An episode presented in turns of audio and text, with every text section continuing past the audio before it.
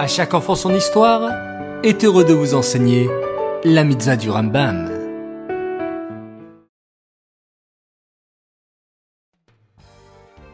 Bonsoir les enfants. Comme vous l'avez remarqué, nous n'avons pas étudié les mitzvot du Rambam durant notre journée de Tisha B'Av.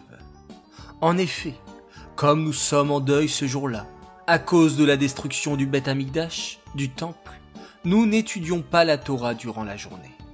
Car l'étude de la Torah apporte de la joie.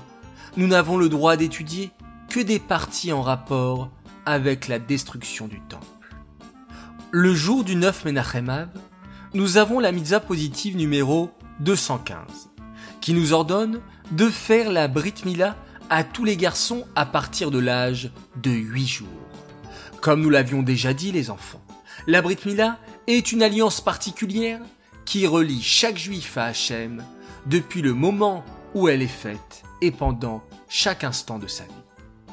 Ensuite, le Rambam énonce l'ordre des téphilotes que nous faisons tous les matins depuis les bénédictions du matin jusqu'à la Hamida. Cette mitzvah est dédiée Lelou Nishmat, Gabriela Batmoshe, Aléa Shalom.